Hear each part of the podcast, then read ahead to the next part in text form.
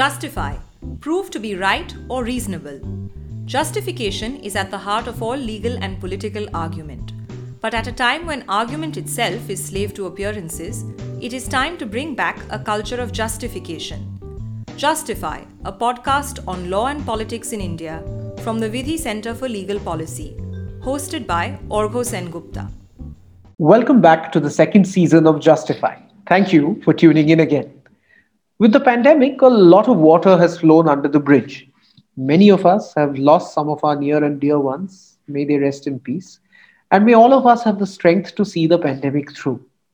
After a very successful first season, a lot of you suggested that since this is a show that you listen to in the evenings, it can be slightly lighter, more accessible, and with less legalese.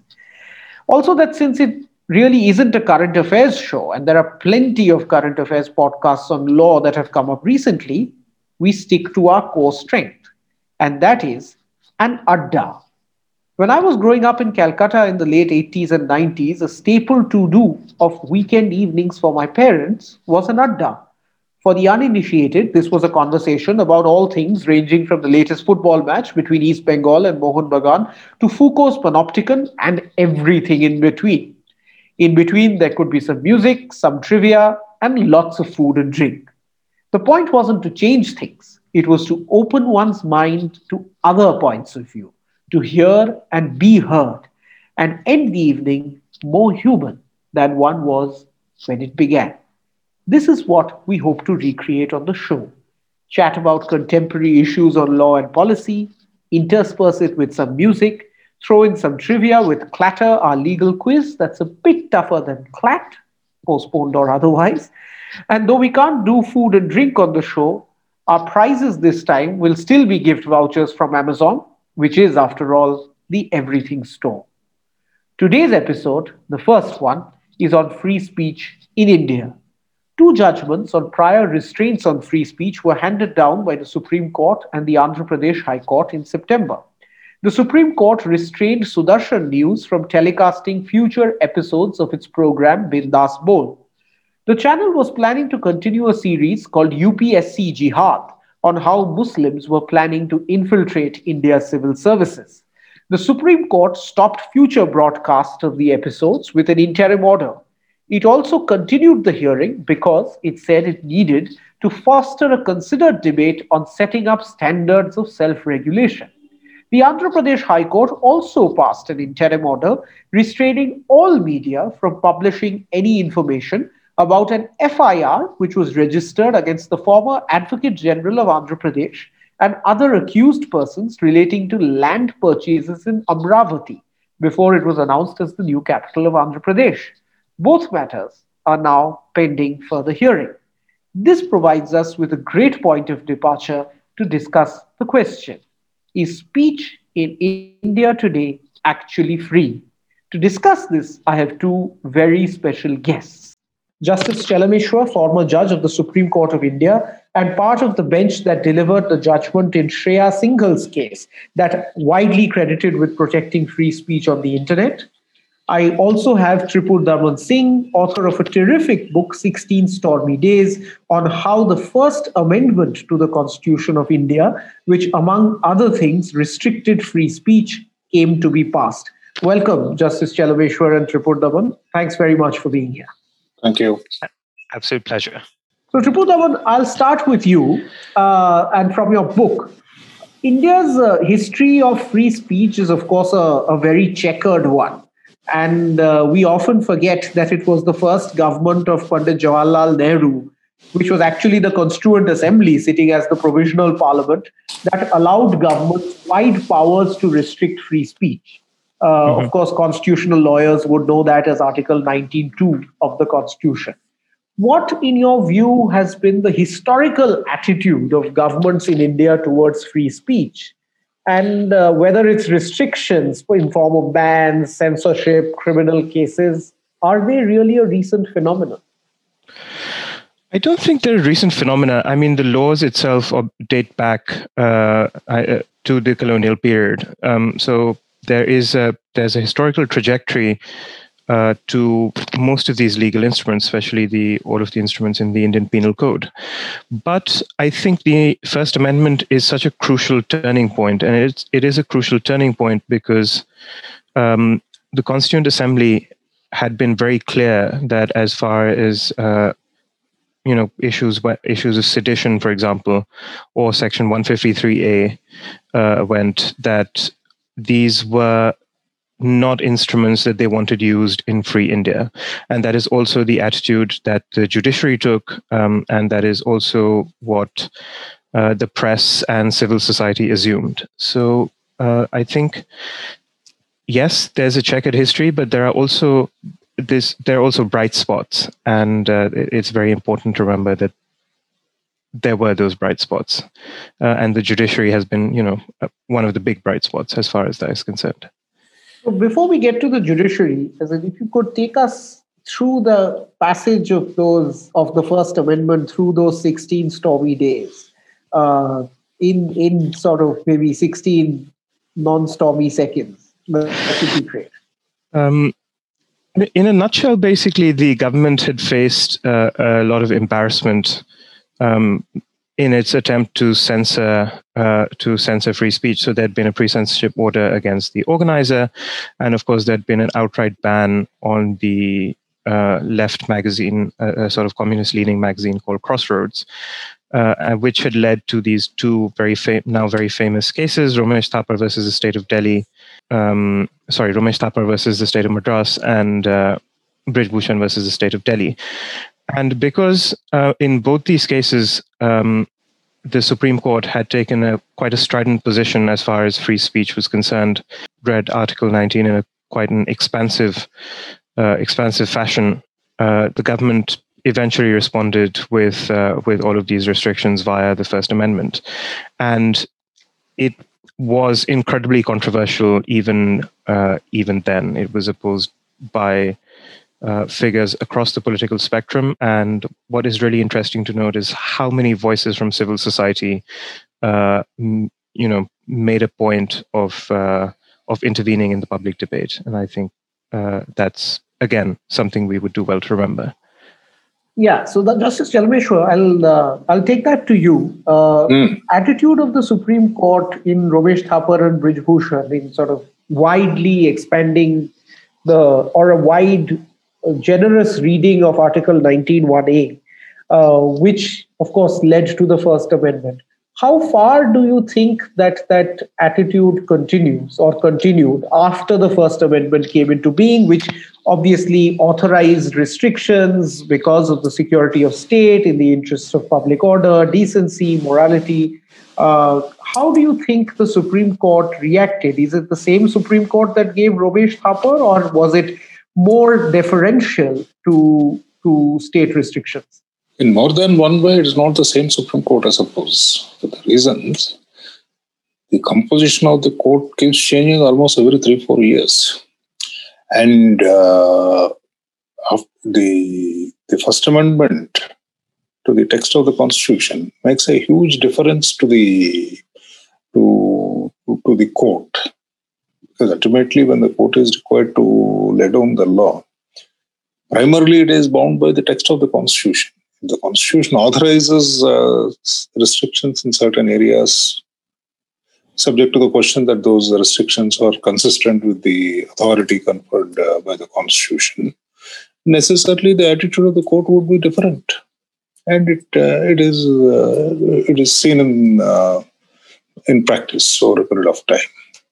That's right. But as Tripurdaman was mentioning, that there still, despite the fact that the constitution now authorizes wider restrictions, which of right. course the court is duty bound to uphold, uh, right. there are these bright spots. For example, Bennett Coleman, Sakal newspapers, as in our Indian Express, as in these are all sort of in some sense bright spots. Would you do you tend to concur with that or do you have a different reading there, there are certainly bright spots. There is no difficulty though i may not agree with the examples you have given. For example you know talking about bennett coleman or something like that all those uh, judgments which dealt with the commercial aspect of the freedom of the press. Eventually what is the freedom of the press that was upheld in some of these matters their right to secure an advertisement from the court. Okay, it may be necessary. No, this is, this is a, a corporate press, and its uh, survival depends upon the financial uh, stability. Now, to secure that financial stability, one uh, major uh, component is the state support by way of advertisements. And whenever those advertisements are denied to some newspaper, of course, on some occasions, the courts, uh, the courts, and also the Supreme Court laid down the principle that. It, but point is, the commercial aspect of free speech is different from uh, the free speech simpliciter when it comes to the free speech simpliciter, I, I would uh, ask you for uh, better examples. So, is the point that you're making that mm.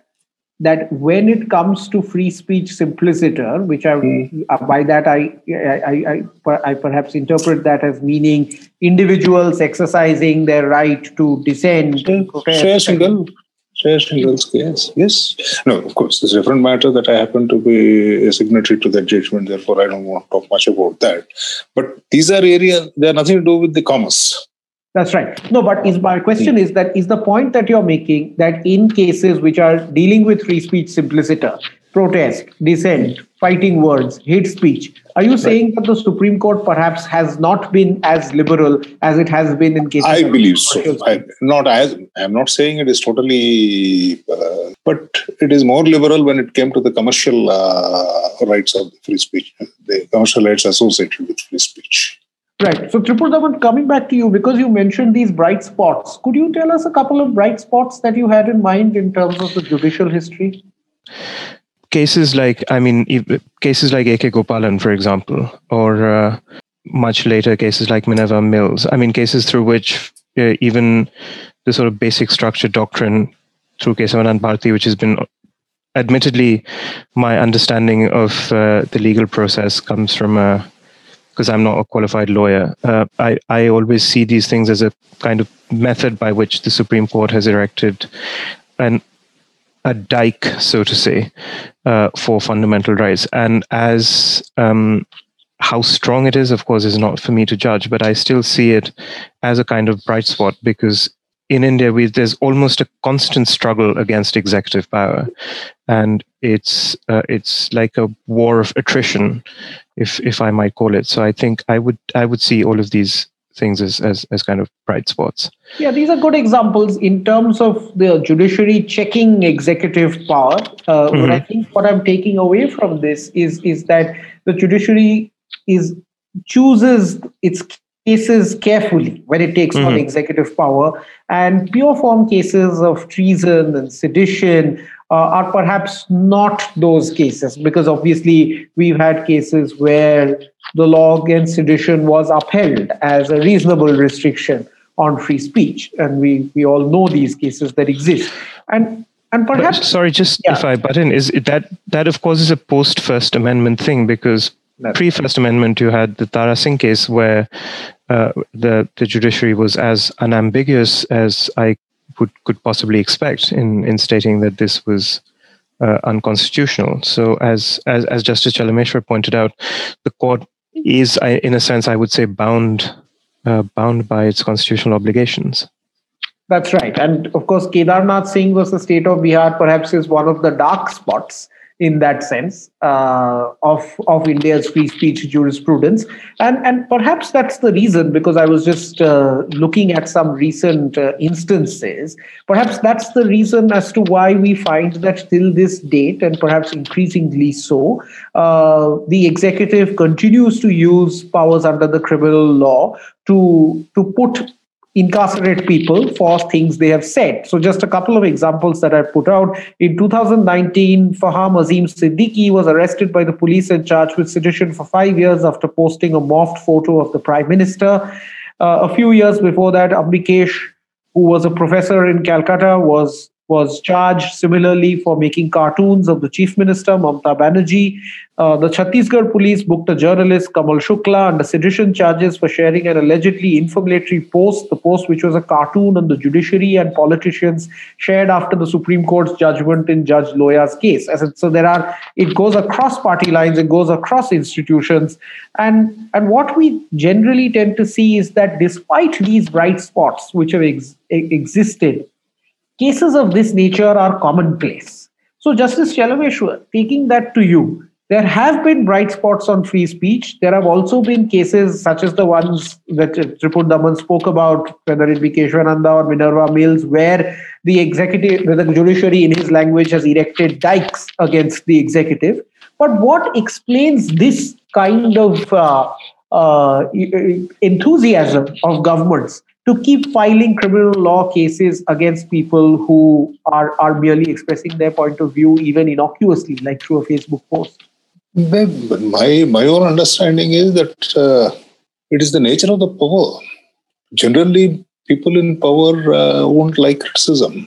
And uh, I, I believe, I, I, ho- I, I hope I'm wrong, as a society, we Indians are uh, less tolerant to criticism, particularly if we happen to be in power. Mm. If you're out of power, of course, we have no choice but to be tolerant. If we are in power, whatever be the nature of the power, maybe it's executive power or judicial power or whatever is the nature of the power, the uh, the tolerance levels are uh, slightly lower according to me. Now, that experiment, that's in my view. In fact, and I in one of my judgments, I quoted, uh, I don't really remember which one of the judgment. There's an old uh, uh, anecdote. When Cromwell was the Lord Protector, some scurrilous material was uh, circulated, some pamphlet kind of thing. So one of his friends brought it to his notice and uh, suggested that action be taken in the matter. There's a famous statement, I'm sure uh, you must have come across that. So Cromwell famously said, if my comment is here to stay, I have nothing to worry about a paper short. Let him have the paper, I'll have my comment. That perhaps is the most healthy attitude in these matters. But then, uh, well, uh, I, will, I don't know. Right. I certainly didn't find this level of uh, liberal minds in, in this country the last. No, there, there are, of course, but then generally, generally speaking, people get offended too, too fast that's right. That's right. And I think we've we've we've reached some ridiculous hmm. ridiculous extents of taking offense. I think hmm. over over time. Sorry, you were con- you were saying something just still. Just, uh, I think it's first of all it's in the nature of the power. Perhaps secondly, it is uh, the social structure of this country that people in authority are less and less uh, tolerant about criticism. So, Tripur Daman, I know you're not a lawyer, but you're certainly a free speech historian. So, uh, using your lens, uh, do you think that uh, that Indians have been uh, have become more prickly about taking offense uh, over time, or is this something that you think has existed always? Something from your research, perhaps, that could illuminate what's happening here. And just as an example just as i am an avid bollywood watcher and uh, and and there, there was a spate of of, of, of cases uh, about a decade or so ago where people wanted all kinds of things changed in lyrics of bollywood songs. As i remember gulzar had written a a, a piece of uh, lyrics in a film which which uses the word teli ka tel. Okay teli is a caste of people who work with oil. Mm-hmm and and there was a huge uproar. And and if you hear the song now there is this very odd expression called dilli ka tel okay which makes no sense whatsoever but because the telis took offense. And similarly there was a film called billu barber which mm-hmm. then became billu because apparently barbers took offense. So is this something that is a recent phenomenon or is this, is this something as a historian you think has gone on for kingdom come?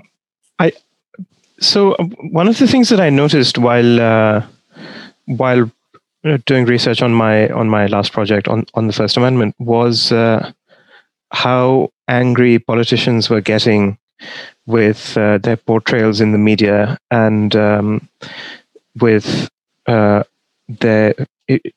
I mean, one of the one of the uh, the big sort of lead-ins to the Brij Bhushan case was the fact that the organizer was publishing uh, essentially cartoons of of uh, Jawaharlal Nehru and Liaquat Ali Khan, and you know with titles such as "Villains versus Fools," um, and this was really really raising hackles. So I think there is, uh, as as Justice Chelameswar mentioned, I think there is uh, there is actually something in Indian society. There's a of course liberalism of that sense has always tended to be a bit of an outlier, but also I think levels of social trust um, or even like uh, almost a sort of non-acceptance of uh, of um, humor uh, is is something that you can kind of see across across the board, and it's almost as visible in 1950 as it is now in 2020. Yeah, that's right. I think I, am reminded of what Albie Sachs, the South African Constitutional Court judge, had written in one of his judgments, and he started by saying that the law must always have a sense of humor and i think that's that's that's something that not just the law but i think anyone in public life seems to be seems to be lacking.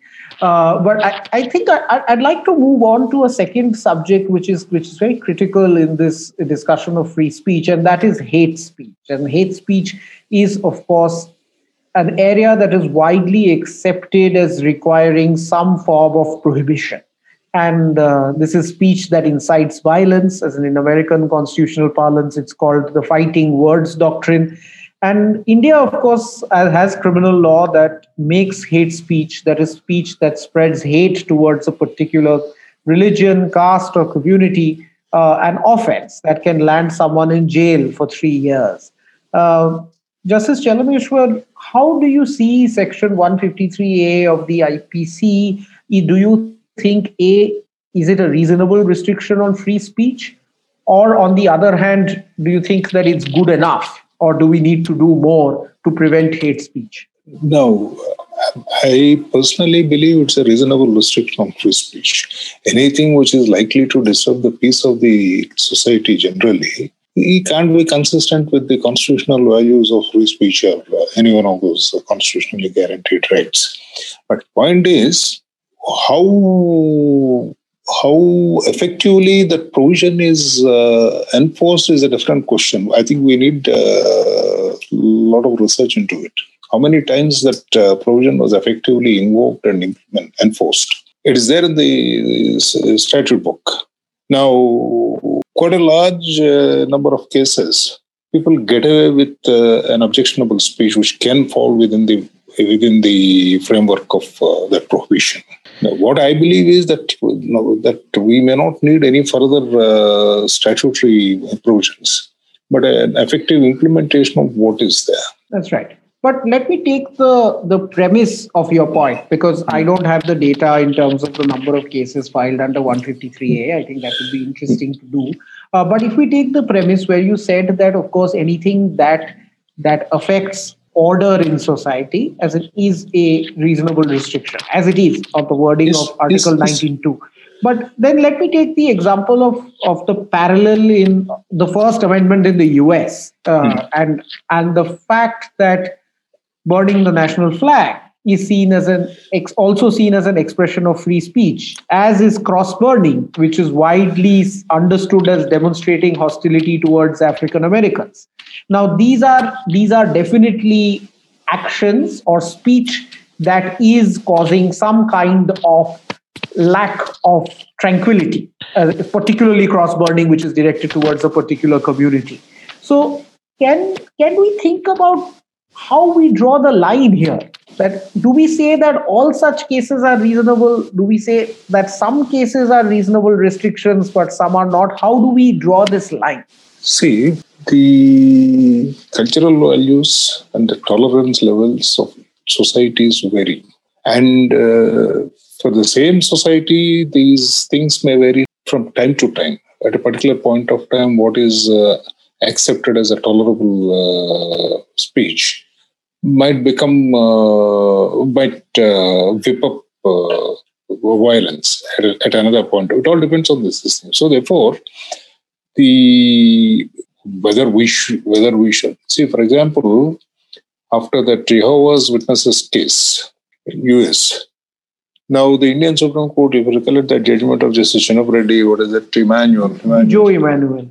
uh, Vijay, Vijay Emmanuel's case, where uh, just the Supreme Court invoked uh, that Jehovah's Witnesses uh, of the Supreme Court. By and large, uh, of course, Reddy was uh, very bitterly criticized in certain quarters uh, for the judgment. It's part of the uh, any judge. So long as the, the criticism is academic, there, there shouldn't be any difficulty. We should welcome it actually. But virtually it became a personal attack, questioning his nationalistic credentials. So that's where the trouble starts. Now, you may say that his judgment is not consistent with the constitutional values as as uh, uh, as interpreted by the court from time to time. It's a different matter. One may say it, one may agree with, one may not agree with. But merely because just and what did he do? He imported a principle which was uh, initiated by the Supreme Court. And the minute uh, that is done, you start accusing, questioning his uh, nationalistic credentials. Now, it is certainly not a tolerance. You are crossing the the line. So these are the areas which create trouble. That's right. And I think, as just for our listeners who may not have uh, come across this judgment, this was judgment relating to Jehovah's Witnesses and their uh, standing up for the national anthem in India, and whether they had a it was part of their freedom of religion not to stand up for the national anthem and pray to anyone except Jehovah. Uh, and and Justice Chinappa Reddy had upheld that right uh, in that case. I wonder as in how that would have been seen even even today. But as, as you made very clear, it was not taken to very kindly at that time as well. Um, uh, only some segment of people, not most of the people simply didn't bother either way. Yeah no i was just thinking that you know in the age of social media perhaps this would have been this would have this would have been blown out of proportion significantly. Now coming to coming to the world of social media that we live in because that obviously seems to make a difference to the way in which both freedoms and duties are exercised uh, because everybody has a microphone now uh, and, and and everyone's voice smartphone, can be smartphone, not microphone. a smartphone. You can, you, seems can. like yeah you, everyone has a smartphone which is like a microphone which makes everyone's voice audible to the rest of the world uh, you can reach the whole world yeah as in so much more than a microphone maybe i have to my analogies have to keep up with the times uh, mm. but uh, but i'll come back i'll circle back to where we started with with this bindas bol show uh, and uh, we can we can play a clip for, for for folks to folks to try and understand what this was about but very simply, what uh, uh, the show was about, and, and I had written in the aftermath of it, that the single point focus of the program, as broadcasted, appears to be to create a frenzy of fear based on the perception that Muslims by design are attempting to take over the civil services in India and that state authorities are complicit in this exercise. सरकारी नौकरशाही में मुसलमानों के घुसपैठ पर बड़ा खुलासा। आखिर अचानक मुसलमान आईपीएस, आईएएस में कैसे बढ़ गए? सबसे कठिन परीक्षा में सबसे ज़्यादा मार्क्स और सबसे ज़्यादा संख्या में पास होने का क्या है राज? सोचिए, जामिया के जिहादी अगर आपके जिलाधिकारी और हर मंत्रालय में सचिव होंगे तो क्या होगा? लोकतंत्र के सबसे महत्वपूर्ण स्तंभ कार्यपालिका पर कब्जे का पर्दाफाश। देखिए, नौकरशाही जिहाद पर हमारा महाअभियान।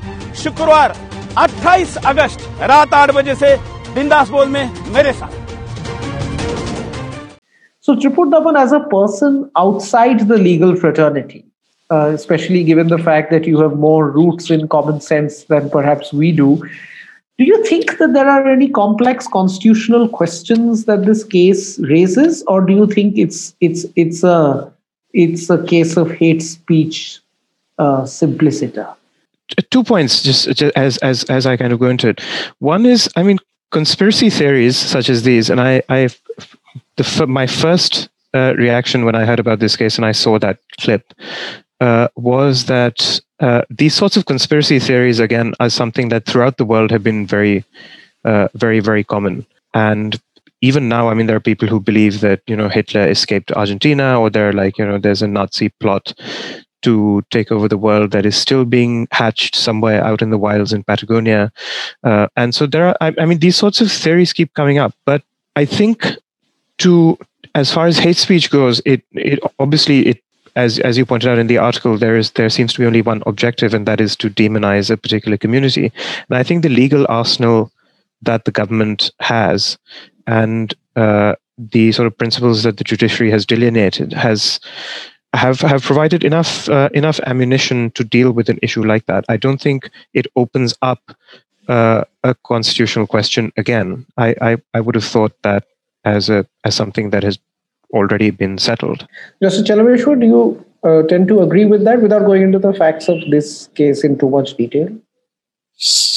I I broadly agree with him. Actually, in my my view, it was a case where the, the, the authorities could have simply invoked that uh, section 153 or whatever is of Indian PAN numbers are not uh, very still. They could have simply invoked it, or anybody could have invoked that and uh, lodged a complaint. It was not really a constitutional issue. It is a question within the framework of the existing law. That's right. That's right.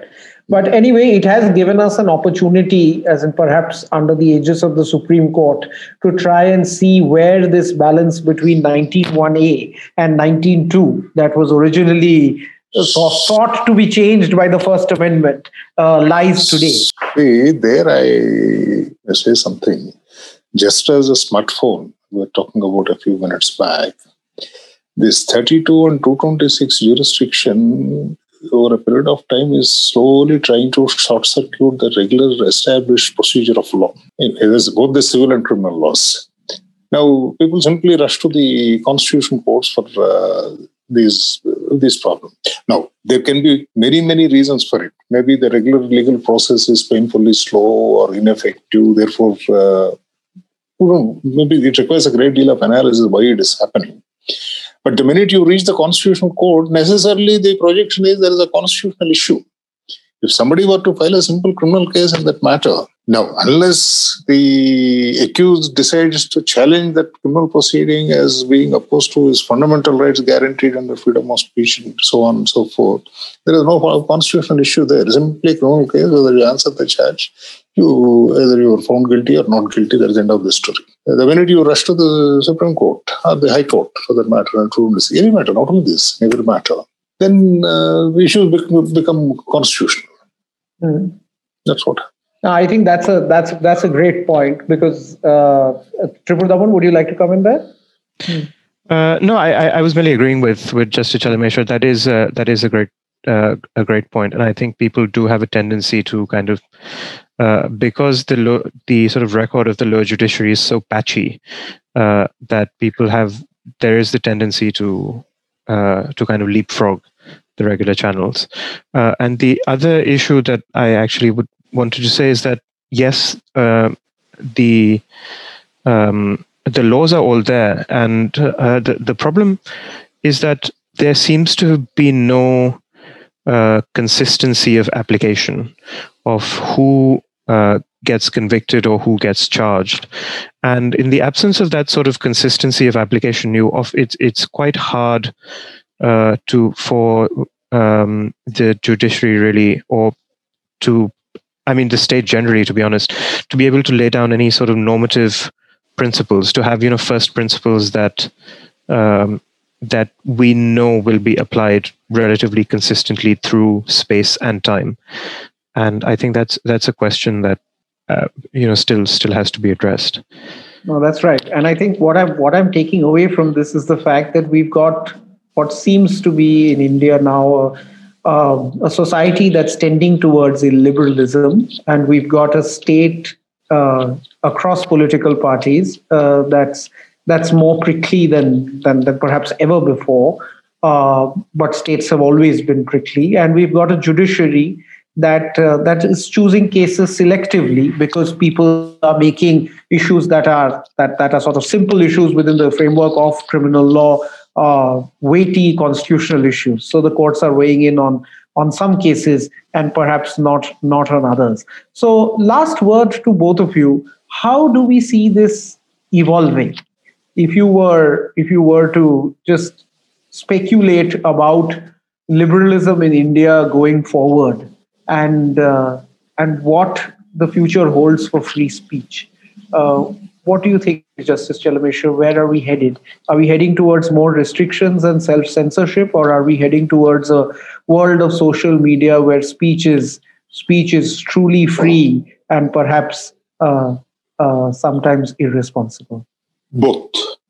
When you talk about free speech, free speech, as uh, understood earlier in terms of uh, the print media, and at a later point of time, the the TV after the advent of private enterprise in the TV business. Now, uh, certainly there are uh, there are restrictions, and uh, it's possible to handle them either or mishandle them by the state. But the minute you have this internet and uh, you have the smartphones, and I understand there are some uh, 20 crores of smartphones in this country right now in use, and the numbers are going to increase. Now, free speech, to the even to the extent of being very unreasonable, as uh, Winston Churchill puts it, where there is a great deal of free speech, there is bound to be a certain amount of foolish speech. Perhaps a great deal of, uh, great number of uh, mobile phones available, smartphones available. There is bound to be a great deal of foolish speech in this area also. okay. Right. So, therefore, uh, really, in that sense, it's not the question of law. It is really the technology, technology which is going to decide these uh, questions in future. The authority of this, as, as we have seen, if you, if you recollect the events of 1990, when the Berlin, around the time the Berlin, Berlin Wall uh, was torn down. Now, one factor, of course, it is an analysis I read somewhere. One factor which really helped this process was the the possibility of receiving the television programs from the western side of the wall, in, because that could not be stopped. People people crossing over the wall could be stopped, they could be shot down. But then there's no way the, the television waves could be stopped by any government, East government, East, East German government or uh, Soviet government. So therefore, uh, the technology is going to create uh, the freedom. And uh, well, whether people are going to use it wisely or unwisely is a different story. The tendency appears to be the freedom is likely to be abused. That's right. Tripurdaman, I know you're a historian who prefers looking at the past, but if you were to look at the future? Uh, I think I'd, I'd agree with Justice Chelameswar. there's, uh, with fast changing technology, the, you know, the birth of artificial intelligence, uh, the appearance of deep fakes, uh, there's going to be such a surfeit of information and such, I mean, so little trust as to what, which information is uh, uh, is verifiable or not, what is the truth or what is not the truth, that it's it's going to become impossible, really, to have uh, these sorts of restrictions in any sort of meaningful sense. But uh, what people uh, again, I'm I'm a bit more optimistic. I think there is a kind of I think there with the, with the growth of adequate social trust, I think that these effects can be mitigated to a certain extent. Uh, as far as India is concerned, I, I mean, I'm just going to take like one second to quote uh, Sunil Khilnani from, from my book, who described Indian liberalism as crippled from its origins, stamped by utilitarianism, and squeezed into a culture that had little room for the individual. And uh, to change that, I think, is is a much more difficult uh, proposition. I think that's that's a profound social question. That, that's right, and I think that's also a question. The point of can which I, we can we can leave. But yes, last word to Justice Chelameswar. Oh, last word. I just want. Last word something. is always to the judge. Hmm. Well, I'm a retired judge. no, I don't know. I'm sure uh, you must have read that book, Noah Harari's uh, recent book, 21 Lessons for the 21st Century. Did you? Mm-hmm. Did you? Anyway, I, so anyway, I haven't read it. yeah, uh, please read it. very, very good thing. Like he says about the fake news, there are certain pieces in that book. He gives a particular instance. Sometime in 1255, a young boy was killed in a town called Lincoln in UK, allegedly by the local Jewish population in some ritualistic sacrifice kind of. That is the belief. And then some 20, 21 Jews were uh, tried and executed. And of course, uh, Harari very uh, I don't know whether humorously or cynically says, even in the absence of internet and Facebook, the news spread very fast across Europe. And then it became a pattern. And for a long time, for 500, 600 years, or 700 years, it was believed that Jews were responsible. Eventually, the church ultimately issued a statement saying that it was uh, fake information. And uh, Harari uh, concludes that particular article saying some fake news uh, lasts only 700 years, he says. so, so, so, the possibility of fake news in the with artificial intelligence and all the modern technology, yeah. it's a very tantalizing uh, prospect. Absolutely, but it also and, shows. And, human beings are uh, at least have not exhibited uh, any great intelligence in the history to not to abuse the technology mm-hmm. that's right and i think that's what it shows that you know technology is always a medium it mm-hmm. exhibits either our best or our worst and depending on what we want to demonstrate and I think uh, we've had a terrific conversation, and and and I thank everyone uh, for listening in, and particular thanks to Justice Chelameswar and yeah. Uh, for for joining me today. And uh, free the, the history of free speech in India is a checkered one, so we have to see how it evolves. But we have been in difficult times, but as Tripurdaman says, there are bright spots, and we must cling on to them. Thank you very much. Thank you. For the listeners, the episode isn't over yet today's clatter question remains. So write in with your answers to justify at vidhilegalpolicy.in. Here's our question for this week. In a 1906 book, the author, who wrote under a pseudonym, composed a sentence that has become synonymous with the freedom of speech. The sentence is often misattributed to another author who features in the title of this book that was written in 1906. What is the sentence that has become synonymous with free speech? And what is the title of this 1906 book? Write in with your answers to justify at vidhilegalpolicy.in. Right answers stand a chance to get a very special Amazon voucher. Thank you once again for joining the show. But before you go, remember speech is always free if we want it to be. The poet Faiz says it best. Listen to the song Take care and stay healthy. Adjourned. बोल के लब आज़ाद है तेरे बोल ज़ुबान अब तक तेरी है तेरा सुतवा जिस्म है तेरा बोल के जब तक तेरी है